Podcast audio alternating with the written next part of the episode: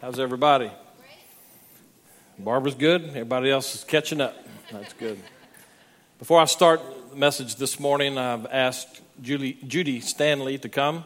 She is the chairperson of our missions committee. And uh, there's a lot of stuff going on. This is getting to be crunch time, getting ready for our mission trip. And so Judy's going to come and give you some information. There's a meeting later today she'll tell you about some opportunities. If you're not going to be able to go to Peñitas with our uh, group that's heading down there, then uh, there's a way that you can be involved. And so we'll let her tell you about that. Judy? Okay. Did anyone notice a chicken coop sitting out on the front lawn? Ah, thank you for noticing. Some guys in our church uh, yesterday worked really hard to make the sample of the chicken coop that we're going to be taking to Peñitas. We have four families that are going to be um, blessed by getting, um, actually, three are going to get chickens and a coop and everything that's involved with raising chickens. And another family that have chickens but no coop is going to get a coop. And so we brought it to show you what we're part of what we're doing. That's called the Agri Hope Project. That's uh, just one thing in a list of things that we're going to be doing in Peñitas. So we invite you to um, participate in several ways. For one, we're going to have a work day. It's, we don't have the date yet, but we're going to have a work day where we cut all the pieces and assemble the side panels for each piece of the coop so that when we go there, it's a lot simpler to put together and doesn't take much time. Uh, so if you find out when we will be advertising when we're doing that, so you're welcome to help with that. And um, we have baby chicks that we're going to adopt and foster until it's time to go to Peñitas. So we're probably, um, maybe even this Friday, we're going to be getting either 30 or 40 baby chicks. And so if you're interested in helping raise those chicks until July, July 8th, basically, is when we're leaving. So if you want to help raise those, you could call the church and say, Tell them I want to be a foster for baby chicks. Um, or you could sponsor a chick if you um, i think we have a display out in the foyer and if you wanted to sponsor what it takes to provide a chick to those families it's $40 a chick. And if you do that you get to name the baby the baby chicken that they receive. And so each coop is going to have a wood plaque that has the names of all the chicks that have been that y'all have chosen for those baby chicks. So um, so that's another way. And then the cost of the coop, just the coop itself is $471 for the materials. And then we're providing them with two sacks of feed, a container for the feed, um, water hose, and a self watering um, thing for the chickens. So we're giving them everything that they need to raise chickens for themselves. And so, as Butch put it this morning, we're not giving them a toy without the batteries. We're giving them everything. So, uh, so that's the opportunity. So, any of those things, you'll also hear about some other humanitarian aid things that we're going to be collecting to take with us. So, that's it for today. Meeting this afternoon. Oh yes, and as the connections. Or whatever they call that little advertisement thing. We're meeting today at 5 o'clock in the Family Life Center. So if you're interested in going on the trip and you haven't told us that you want to, it's still not too late. Today we're going to begin um, getting registered online, and you could come and find out everything about what we're doing, the more specifics, and 5 o'clock in the Family Life Center. Perfect. Thank you. So if you got lost in some of that and you want to help support that, you can take one of our offering envelopes, put whatever you want to give to help pay for the chicken coops or the chickens or whatever, write chickens across the front of it. All right? And our folks will know exactly what to do with that, and we encourage you to be part of that. Uh, just a, a ground rule if you're going to be naming chickens, no chicken gets the name Brother Mark. just so you know. Take your Bibles and go with me to the book of John, chapter 15, if you would, please. I'll give you a little bit of uh, insight into how we run our lives in our family. On Fridays, when I have the opportunity to be off on Friday, then uh, I often will take Teresa into work. She works um, over on the south side of Beaumont, basically, and um, so I often on Fridays will take her in and we'll stop and get coffee, and um, then I let her out so she can go to work always like watching other people work, so that does my heart good to sit while she goes in. And, Um, and then I'll do whatever I have to do during the course of the day. Often, usually, when we do that, I'll go in and pick her up for lunch. And we'll go eat lunch together, and I'll take her back to work, pick her up afterwards, and we do whatever. But on a day, really not all that long ago, just a few weeks ago, I picked her up, and, and the standard um, interchange that happens in our vehicle whenever she comes out for us to go to lunch is I say to her, ask her this question Where do you want to eat? Now, do y'all have those conversations in your vehicle? All right, hate those conversations as a rule. Uh, because typically her head is still in business mode, right? And so she didn't know what she wants to eat yet. She hadn't thought about it. And so I'll, but out of courtesy, where do you want to eat? I don't know. What do you want to do? So we make a decision. Well, on this particular day, I said, Where do you want to eat? And her response was, You know, I was just talking to one of my coworkers, and she tried a restaurant, a new place that, that serves soul food. And so I was thinking, and so before she could finish the thought, I said, What is soul food exactly? I grew up in West Texas, okay? Cut me some slack here. But uh, so, what is soul food? And she started this way. Well, this lady at work was talking about uh, collard greens and, and a couple other things came out, and so we had Mexican that day instead of soul food. but the, the soul food part of that uh, is is really kind of one of those terms that is really big for us. One of my mentors in the ministry was both my pastor and my theology professor in college. Dr. Fred Meeks was a pastor at First Baptist Church in Plainview when Teresa and I moved there as a young family with a three month old son. And when we moved to Plainview, we were coming out of a really difficult time in our lives. We talked about that some. My marriage was not great, and uh, we'd been running from the Lord and from our call to ministry. And so when we finally decided we better do what the Lord told us to do, we went to Plainview and enrolled in Wayland Baptist University, not knowing anybody in town, no point of reference. We were had been in Odessa and we moved all the way up to Plainview, which is between Lubbock and Amarillo, and it was just a whole new start for us. And somebody told us early into that process, you really should go and visit First Baptist Church Plainview. It's a great church, and the pastor's an incredible guy, he's a great preacher. And so we visited there. Dr. Meeks came to our house and visited with us, and uh, so we joined there, and we're members there probably five or six months before we plugged into a church out in the farmland and started serving on staff. But during those few months that we were there, Dr. Meeks was a great pastor. He's an incredible preacher. And um, so when we left, it was hard for us to leave him and that church. And so I was really kind of elated, I guess is maybe the best way to say it, when Within a year after that, Dr. Meeks resigned as pastor at First Baptist Plainview, and he took on the role as professor of theology at Wayland Baptist University in the Christian Studies Division, which is where all of my work was being done. And so Dr. Meeks came back into my life at that point, and he became my professor, but even more than that, he became a mentor. In roughly 2007, after roughly 20 years, I guess, of being away from him, even though I have kept up with him and had you know, understanding of some things going on in his life. I didn't have direct contact with him for the most part until 2007, thereabouts. And uh, part of my education process, I had to go do a, a, conference. And so, in the middle of the summer, I went to a conference in Colorado, a week long deal. And we sat in, it was limited to 300 people. And so I sat in this small kind of a chapel thing. And I looked across and I saw Dr. Meek sitting back on the other side. And I thought, I need to go sit down with him. And so I walked up to him. I said, I know you'll never remember who I am. And he said, Mark, how you? You know, so it was a, it was a good thing for me and a good kind of a reconnection with a man who really did a lot to help form me as a young minister. And so we started talking about how preaching, especially, had changed from the mid 80s to that point of time in 2007, roughly. And Dr. Meeks said this. He said, You know, Mark, one of the things that I tried to put into you guys is that you, it's one thing to have the opportunity to get up and preach. And he said, it's, it's nice to have the opportunity to say something.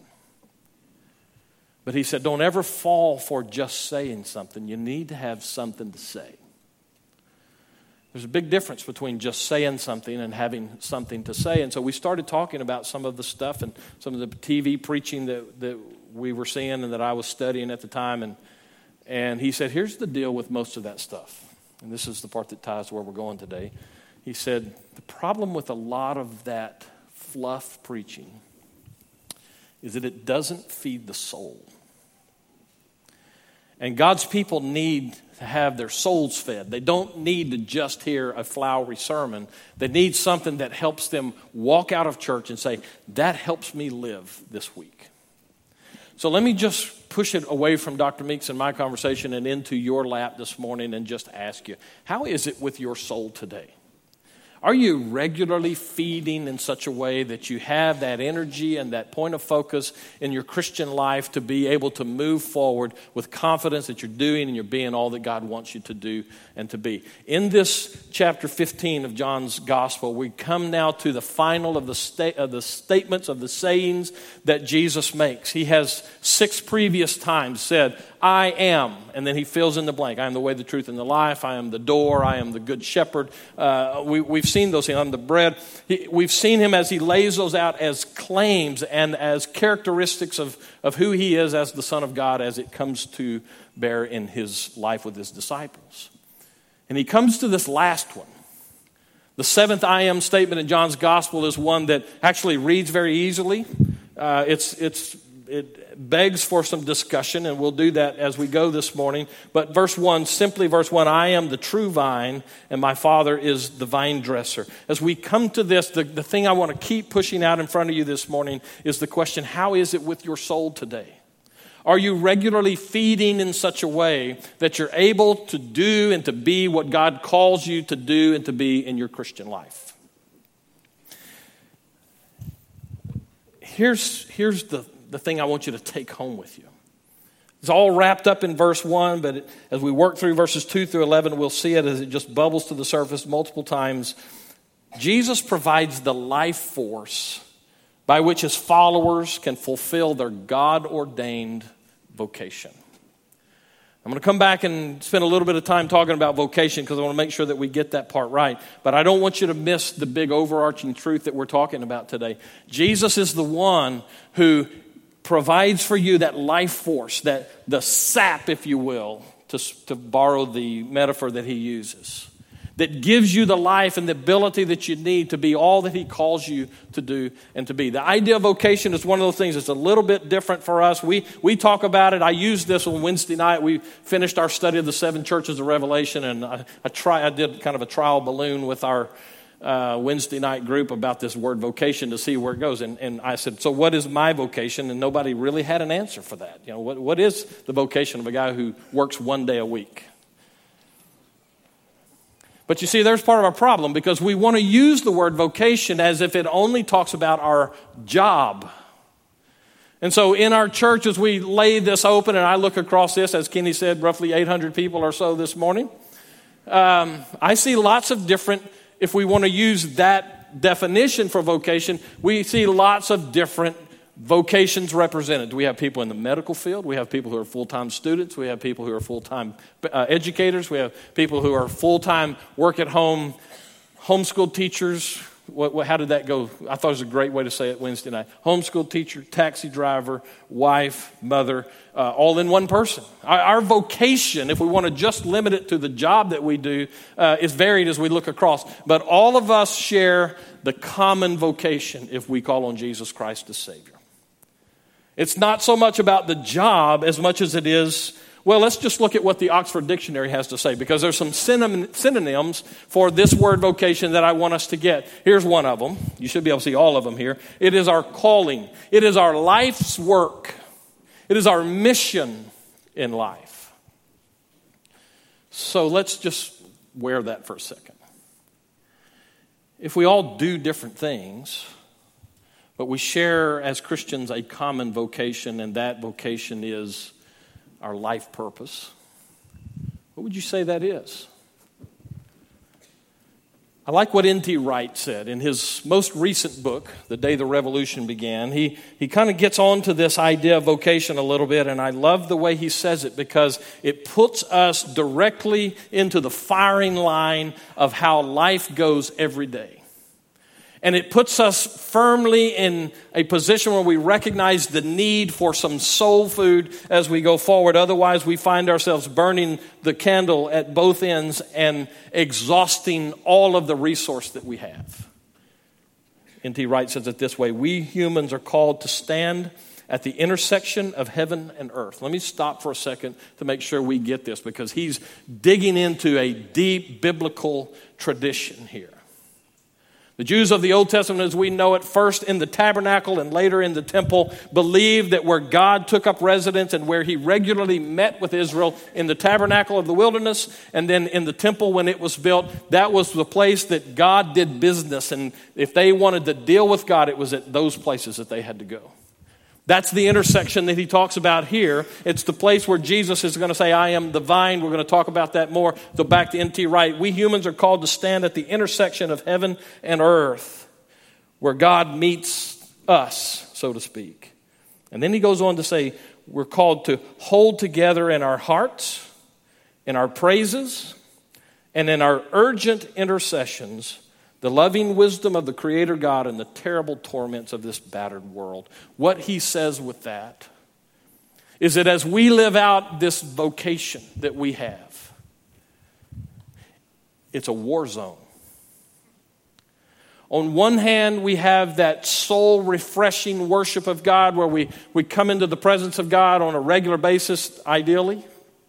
On the other side, we have those people, the, the mess of life around us, where sin does its best to wreck lives and to just chew people up. We're called to stand in the gap, to be in the middle between that. And so we represent God and Christ to those people, but we also are called to take those people to God and Christ. it, it is a heady concept that we might have that kind of role in the plan of God. But that's our vocation.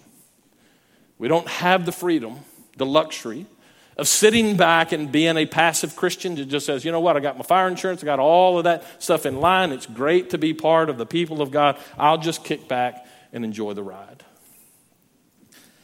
Our vocation argues against that. God's handiwork in us argues against that. So we take this idea of vocation and we move it into some of those other more common phrases that we use from Scripture. We've seen several times, you'll know this is part of who I am. We have that concept we talk about love God and love people, which is biblical shorthand for a couple of really important passages of Scripture. They come to Jesus and they say, What's the greatest commandment of all? Jesus, as always, gives them more than what they ask for, and he says, You shall love the Lord your God with all your heart, soul, mind, and strength. That's from Deuteronomy. That's the Shema. That is one of the fundamental pieces of Jewish religious life. It communicates this one truth all of your life is lived under the authority and in subjection, submission, and worship of God. Love the Lord your God with every piece of who you are. But Jesus gives them more than they ask for. It's not that that's not hard enough. Then he throws in the kicker and you shall love your neighbor as yourself. Do you ever hear that verse and go, But God, if you knew my neighbor?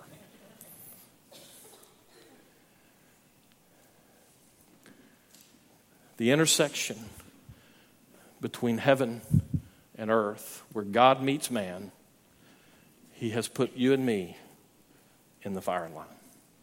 That's our vocation. We worship and we witness. It all comes together like that. We could go to other passages, the Great Commission, where Jesus tells us, tells his disciples, make disciples.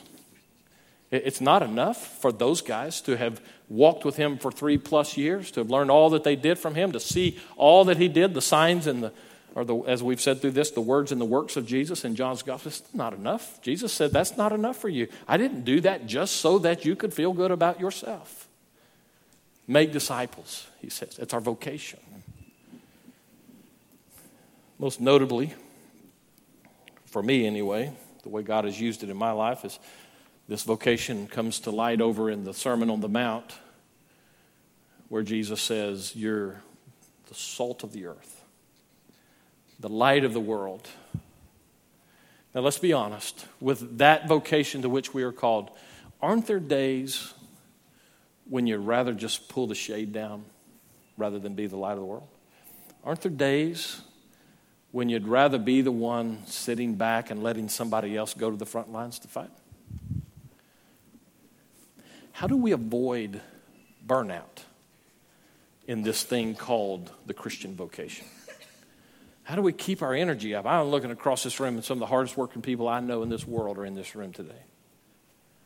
They're high energy. I mean, they get more done by 8 in the morning than some of us get done all day long. Sometimes I watch them and I talk to them. Uh, and I sit in committee meetings with them late at night after I know they've been hard at it all day long, and I wonder, how do these people not burn out? Jesus is going to say something as we move forward in this. Is it, it is about him. He says, I am the vine. This is very much, he's talking about who he is.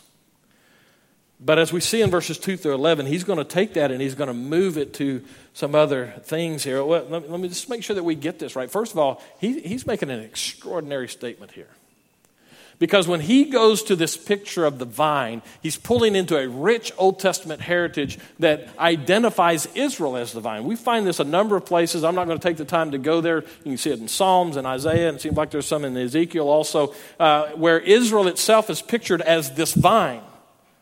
And so when Jesus takes that metaphor and he pulls it over and he puts it on himself, it is not enough that he just says, I am the vine. Did you notice that? He didn't just say, I am the vine. He said, I am the true vine.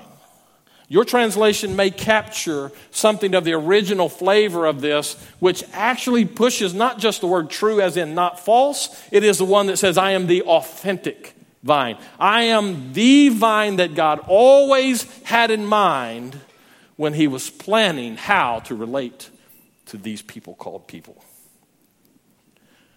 Jesus, it's, it's extraordinary. Those people who are listening with Jewish ears and this would have heard that and made that connection, and it would have caused them to rock back just a little bit. But Jesus doesn't give them time to settle into that. He immediately turns, and we begin reading now in verses 2 through 11. And I'm going to read that whole passage. I know it's a little bit long, but bear with me if you will. And listen for how many times Jesus uses the phrase, abide in me. Every branch that in me does not bear fruit, he takes away. And every branch that does bear fruit, he prunes that it may bear more fruit. Already you are clean because of the word that I have spoken to you. Abide in me, and I in you. As the branch cannot bear fruit by itself unless it abides in the vine, neither can you unless you abide in me. I am the vine, you are the branches. Whoever abides in me and I in him, he it is that bears much fruit, for apart from me, you can do nothing. If anyone does not abide in me, he is thrown away like a branch and withers, and the branches are gathered and thrown into the fire and burned. If you abide in me and my words abide in you, you ask whatever you wish, and it will be done for you. By this my Father is glorified that you bear much fruit and so prove to be my disciples. As the Father has loved me, so have I loved you. Abide in my love. If you keep my commandments, you will abide in my love, just as I have kept my Father's commandments and abide in his love. These things I have spoken to you, that my joy may be in you and that your joy may be full. And so, with this, what we find is if I count right, and you know, I can conjugate a verb like nobody's business, counting gets a little bit weird for me sometimes, but I think I saw at least seven different times in there that Jesus comes back to this phrase, abide in me. He is talking about himself in verse 1 I am the true vine, the authentic vine. But he then moves to his disciples, which stretches through the centuries to us. And he says, If you're going to be my disciple, abide in me, be connected to me. It's, that's, that's, that's something. My son and Sarah are here, and uh, it's a great thing. They cook like nobody's business. I always love it when they show up. I told you before we have this standing deal with them. They decide what we're going to cook. We'll buy the, the stuff and let them make magic happen. And so they came in late Friday night, And uh, yesterday evening, we had kind of a full day. By the way, yesterday was election day. I hope you voted. If you didn't, it's too late. We gathered around the kitchen area last night, the four of us, Teresa and me and Sarah and Brandon. And Brandon started cooking for me, and he made bison tacos. Now, I don't know if we're going to have those in heaven, but I vote yes. Man, I love it. I, now, I'm a little upset with him that he decided to go to culinary school after he moved out of my house, but I sure love it when they come and cook for us. And uh, so, while we were. what is, oh, nice job. Good. We have a crack media team back there. Very good. That's it. That's it. You'll notice there's a bite taken out of it. I didn't want to, you know, put it on there if it wasn't any good. And so I took one bite and said, oh, that's got to go to the world right there. Excellent. Nice job, Spencer. By the way, you can't hide what's on Facebook, just so you know. So, um, so we're standing around, and he marinated it in grapefruit juice, and man, so good. Um, and so we're standing around the grill, he and I, and he's cooking them up, and I'm just standing there spending time with my son, which I love to do. And I walk out on the side of the house because on the side of our house, uh, which is at that point where everything's happening at that point, is the back side of my garage. And when we bought the house, uh, the previous owners had grown a vine up there, and it, it came from one stalk in the middle, but it had covered the entire brick face there. And we kept that for a while until Teresa said, I'm done with that and I walked outside, and she was halfway through getting it all off of the wall. And so that was probably, I don't know, seven, eight months ago, something like that. And I hadn't really thought about it much since then. We got it all cleared off and moved out and disposed of properly. And so while Brandon is cooking at the grill, I walked out on the side and, and I saw the wall and I was enjoying that it was clean looking. And then I looked up, and in the eave where, where the roof comes down, there were hundreds of dead pieces of that old vine they had worked their way in and dug into some of the, the material that was there. And when we pulled everything else out, they had lost contact and connection with the vine that fed them. And so all that was left was a vine carcass. Knowing what I was going to be preaching today, I just stopped and let that come flowing over me a little bit and realized this truth every time we gather together, it is possible and maybe even probable that we have people who have been cut off from the life sustaining connection with Jesus Christ the vine. And we are those dead branches. You see, the reality is this vocation to which we are called is taxing it is not easy. The reason it's not easy is because people are messy.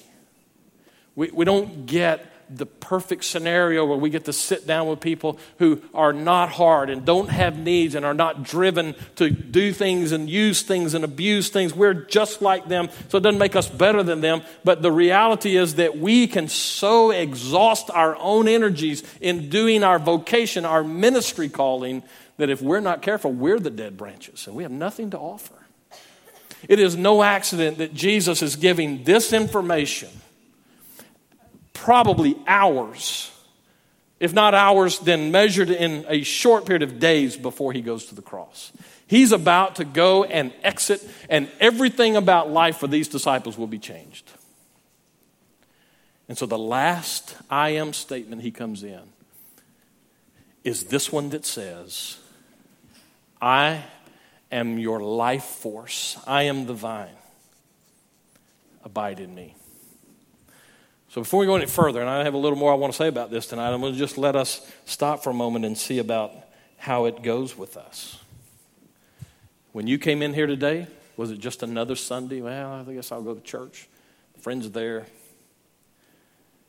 Are you drawing life from Jesus the vine? Has life become a little bit ordinary for you? A little bit tough? The tough stage of your life. You know, we have lots of folks who just burn out trying to do for God. Maybe that's you today. Feel like your best days as a servant of God are long since behind you. I would say that Jesus has more for you than just that. It's great to be able to look backwards and see a lifetime of ministry, places where God used you in the lives of people, but it would be a mistake to think that we ever get to a point that that's over in this life. Abide in the vine. Part of what Jesus says through this is that his branches, those who are abiding in him, bear fruit. I, I had, this, had this great opportunity yesterday to sit at the table, and I'm eating this food that Brandon made, and Sarah made, by the way. She did incredible stuff with it. She's the sauce boss, so she, she does good stuff. And it's, so I'm sitting there at the table, and I'm eating the stuff that they put together. And sitting in the middle of the table is something that absolutely does not belong. It's a bowl, it's on a doily. Just wanted you to know I know the word doily. Um, it's sitting on this, in this bowl, on this doily in the middle of our table, and we have this great food all around it, and it's a stack of apples that are fake. You ever try to bite into a fake piece of fruit? I didn't. I know you're thinking I did, but I didn't do that. But it, it, just, I was drawn by the irony of that. We're going to decorate, and this is not on my wife at all. I, I, I, that's been there a long time, and I haven't ever thought about it until I'm sitting there with this great food, and I see that, and I think, I'm thinking of this sermon, and I'm going, so often we settle for fake fruit in the Christian life. And part of the reason for that, I think, is because we suffer from the, the tendency to take what Jesus offers and reduce it down to humanistic Christianity. I said it to somebody in a text exchange this week. We, we know that God created us, created us in His own image, but we've been trying to return the favor ever since. And so we try to make God to be in our image so that we can control Him. That makes us God in our own eyes. And so when we get this idea of our vocation and what we're called to do, if we're not careful, we reduce that down to, okay, so this is what I'm going to do. And we begin to pull the strings and we begin to say, this is what it's going to look like. And we begin to produce fake fruit. When the real deal is sitting in front of us, we opt for the fake apples in the middle of the table. That food won't feed you, that food will not feed your soul. We need the life force that only Jesus can be, that Jesus is, to take us and take us through life. So let's begin to pull this down. Let me go ahead and ask our musicians to come on up as we move towards the finish today, but I want to make sure that we wear what is ours to wear here. The fruit that Jesus produces in and through us is thoroughly divine. There are a number of places here that I could pull out. Let me just pull a few of these very quickly as our musicians are getting ready. Look with me at verse 7. Because the fruit that he promises in this and the fruit that he gives to us in this, we find stated in one place in verse 7 If you abide in me and my words abide in you, ask whatever you wish and it will be done for you. Okay, now let's stop for just a second. That conversation that I told you I was having with Dr. Meeks, where he talked about preaching and what it needed to be and what doesn't feed the soul. Uh, some of the preaching that I hear tied to this verse sometime is the stuff he was talking about. We could easily read that verse and in a humanistic Christian kind of a way, we could reduce that down to say, you see there, God's promise that if I'm a Christian, I can ask whatever I want and he'll give it to me. First of all, that'll never work. It'll never work. What does work is what he promised. Okay. This is one of those times. It's a good thing that we handle Scripture well. Because what he promised here is if you ask and you get it, it's only because you're asking as you are abiding in him. I like to say it this way don't ever ask for anything that he wouldn't ask for. Okay, but how do you know what he would ask for? You abide in him. Okay? You, you, if, if he says, This is what I want for you, and you ask for that. You're coming in line with Him. So much of our prayer is trying to get Him in line with us. But that's trying to get Him to abide in us rather than us abiding in Him. That's a bigger conversation. Let's move on because of time. Here's another one, verse 9. Not only is there a fulfilled desire that comes, as we saw in verse 7, there's also a life that is marked by, by love. Verse 9, as the Father has loved me, so have I loved you. Abide in my love. It's a good time. I'll just bring you back to a basic definition of love that I use. It's important because this messy people thing moves us to lose our love for people if we had it in the first place. You know what I'm talking about? You know the knucklehead who cuts you off while you're trying to drive into town? You, you know those family members or those neighbors or those people who just get under your skin? It's easy for us to lose love, lose love for people. So let me remind you of what God's love looks like. It is a love that reaches across and invests in another person whether they deserve it or not, and elevates them to a place that they could never get on their own. That's love. That's God's love for us. The best picture of that is Jesus Himself. God loved the world so much that He reached across and He gave His Son and He invested His love in people so that we might have everlasting life. Do you love people that way? Or have you had enough people for a while? See, ministerial burnout is not limited to preachers. It happens to preachers, it's not limited. You got to have something that feeds your soul. And the only thing that does that adequately is a personal, vibrant, living relationship with Jesus Christ. Do you have that? You know, one of the other pieces of fruit, I'm not going to take the time to talk about it, is joy. Do you have the joy of Christ in your life? You wake up in the morning and go, Oh, Lord, it's another day. What do you do with all of this? Let me ask you to bow your heads, if you will. We go in time of prayer and commitment and invitation. As always, the issue is what do you do with what you've seen in God's Word today.